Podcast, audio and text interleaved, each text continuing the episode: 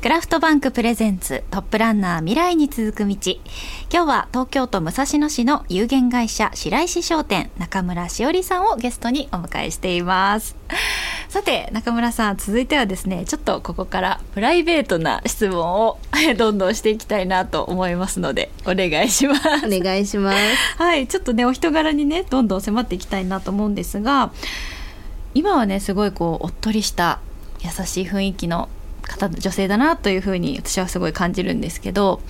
小さい頃子さん子供の時とかは、まあ、どんな子供だったんでしょうか子供の頃はえもう全然おっとりも今もしてないんで すけど、ええそうなんですかえっと、子供の頃は、えっと、広島県の三次市というど田舎に住んでいたので、ど田舎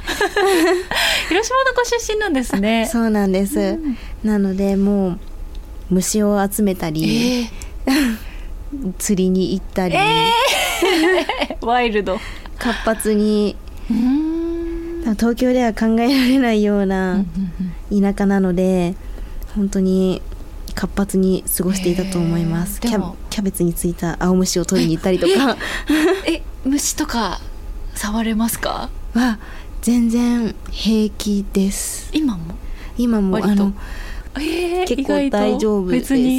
悲鳴あげたりとかは全然しないしないですそうねなんですねでも釣りとかも生の魚とかもこう触れたりあそうですなんかミミズをつけあてえ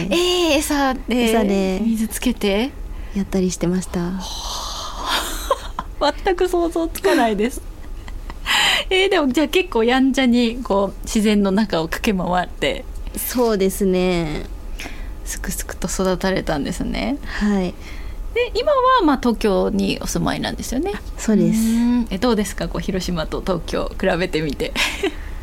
もう東京に住んじゃったら帰れないですよね都会の方が合ってますか都会の方がやっぱり楽し い田舎は田舎の良さがあるんですけど、うんうんうんうんたまに行くのがいいかなって思いまあ、す、そうですねなんかこう、まあ、便利さという点では都会の方がねあとなんかこう物が入ってくる速さというか情報の速さみたいなので言うとやっぱり違いますよねうはい東京に来られたタイミングは結構小さい頃だったんですか、まあえっと高校の時うに、んえっと来たんですけども高校が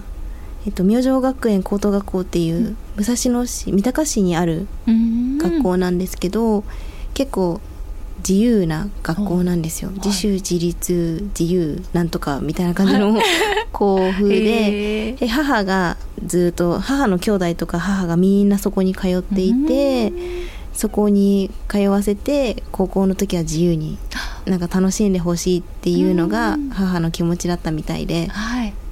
あとは妹たちもみんななのでえー、一緒同じ同じタイミングでで一緒にあそっかそっかはいはいはいはい、えー、なんか高校時代の思い出とかありますか高校時代の思い出はえっと中学校まで結構公立の学校だったので、すごいいろいろと制限が厳しいじゃないですか、うんそうですね高速スカートとスカかートはなんか膝下じゃなきゃいけないとかで地方はより強いイメージでしょうね地方結構田舎の出身なんで、なんかこうねひ縦膝ついてなんか膝かかってるかかかってないかみたいなのと か靴下の色がどうだとかはいでなんかもうそういうすっごいもう厳しい学学校、まあこうまあ、公立は普通なんだろうと思うんですけど、でもその明星学園に行くと、何でも自由で。もう髪型も髪の色もうん洋服もうん全部自由なんですよ。制服もない感じ制ですか服も何もなくてうんなのでなんかテスト勉強とかも、もうなんかやりたいんだったらまあやってくださいぐらいな感じで、えーやりたい子はまあもちろん勉強頑張ればそのその方向でサポートするし、でもなんそかそうじゃないならの保護者会で、はい多分今はちょっと厳しくなったって言ってるんですけど、はいあそうそう昔は大学に行きたいなら塾に通ってくださいみたいな感じで。そんな方針の会学校あるんだ 面白いなのですごいいなんか自由なうーん学生生活を過ごさせてもらったなって思います。ちなみに勉強はしたいは方の人でした かあえっとテスト勉強だけ頑張りました 大学進学されたんですよね大学は進学しましたはうんじゃあテスト勉強頑張っていちゃんと試験勉強はねそうです ね今はまあこのまあけん建設業内装のお仕事されてると思うんですけど、まあ、その学生時代とか小さい頃はなんかなりたいものとかはあったんですかちえっと一番最初のちっちゃい時になりたかったものがキリンなんですよえおお 想像もしない答えが返ってきた なのでなんかかそうキリンになりたいなら頑張って首を伸ばせってお母さんに 言われてたんですけどキリンになれないことにある日突然気づい気てそこから動物園のじゃあし飼育係になりたいなうーんずっと思っていて、えっと大学は玉川大学農学部に進みましたえー飼育員動物園とかで働く方って農学部で学べるんですかそうですねへーなので結構農業大学出身東京農大とかが結構多いみたいなんですけども、そうなんですね 動物がちっちゃい頃からお好きだったんですかねそうですね動物はちっちゃい時からすごい大好きです、キリン何なぜキリンになりたかったかとかって覚えてますかなんでキリンだったんだろう、保育園の時のシールうん靴箱とかいろんなところに貼ってある、はいはいは自分のシールがキリンだったみたいですえー、 なんかこう仮面ライダーになりたいとかバリキュアになりたいみたいななんかそういうのはねよく聞きますけどキリンになりたいは初めてです可愛いでもすごくキリンになれないと悟ったから、じゃあキリンをお世話する人になろうとでもあのね大学まで、まあ、その飼育員を目指されて農学部も選ばれて入ったとは思うんですけど、心変わりとかをしたんですかそうですねや途っ中でぱ動物の解剖ができなくてうんやっぱり農学部の授業って解剖があるんだあるんですよで解剖がどうしてもそれはなんかこうなんて言うんですかね気持ち悪いとかそういうことですかそれともかわいもそううかわいそうでそこからもうあダメなんだなって思っうてんで先生に聞くと、はいやっぱり飼育員はは、いな原因不明で亡くなった動物とかうんうはん解剖してう、ーんもちろん飼育員が立ち会ったりすることもあるんだよっていうのを聞いて、私には無理だできないと。 えー、えちなみにそこでもじゃあ私は家を継ごうみたいな方向転換をされたわそけでは こない。に はならなかったんですよね、うんうんうん一一旦は一旦は諦めようと。一旦諦めてどうしよう今後の人生ねって思いながらへえでもこう小さい頃から結構なんて言うんですかねその小学校ぐらいの時の夢みたいなのはまあみんな、ね、あるとは思うんですけどそれを結構大学までずっと思い続けてる方って、まあ、そんなに多くないかなとは思っていてそこまでなりたかったものをもう割と大人じゃないですか大学生って そこで諦めるのって結構なんかいこう大きな決断というかじゃないですか。そうですよね大学農学部まで来てどうしようとそうですよね思いました結構悩みましたか悩みましたうんけどダメだと思ってやっぱりやっぱり解剖には解剖には じゃあまあやっぱお客さんとして動物園に行く側になろうそうですねなので動物園はしょっちゅう行けますああそうなんですね今でも今でも先週も行きました多摩動物お子さ園んにとかとはい多摩動物園私行ってみたいんですよなんかいいらしいと聞きましたそうなんです多摩動物園キリンの繁殖がすごく多くてへえ今1978ぐらいえ繁殖がへえ成功してる成功していてへえなので多摩動物園に繁殖させてうんいろんなとこ中国とか韓国とかへえの動物園に引っ越していったりするみたいですそうなんだえじゃあ多摩動物園自体にも結構な頭数がいたりあすするんごでいいっかあぱあいいそうなまんすだもう見応えがへえ キリンが見たかったらぜひ多摩動物園にあそうなんですね知らなかった見に行ってみます はいぜ知ひらなかった キリン好きの中村さんにはたまらない止まらないえそこはお子さんと一緒に行かれるんですかそうですねはいうんでもまだ小さいんですよねそうなんです今6ヶ月うにんなったところなんですけどそれでね現場の仕事も出られて毎日大変ですね一緒に現場に一緒にベビーカーだったり抱っこひもだったり一緒ににもう現場デビューしたねって大工さんに言われな がらそうですね 英才教育ですね それこそもうね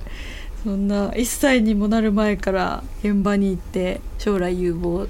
将来頑張ってもらわないとえー、でもすごいバイタリティ溢れてます ねお子さん連れて現場まで行ってお仕事こなされてこんななんかバリキャリな自分になると想像してましたか、 いやもうもともとその事務職うんうんだったんで最初に入った会社がぬくぬくと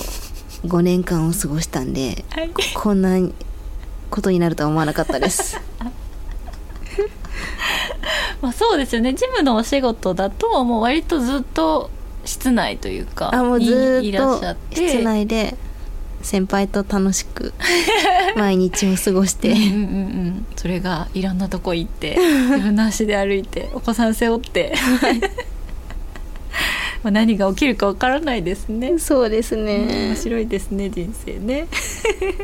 でもねそんな毎日お忙しいお仕事の日々を過ごしてらっしゃるとは思うんですけどお仕事以外の時間はどんな過ごされ方をしてるんですかなんか好きなこととかありますか、えっと、最近はもう本当にずーっと子供と遊んだり、うん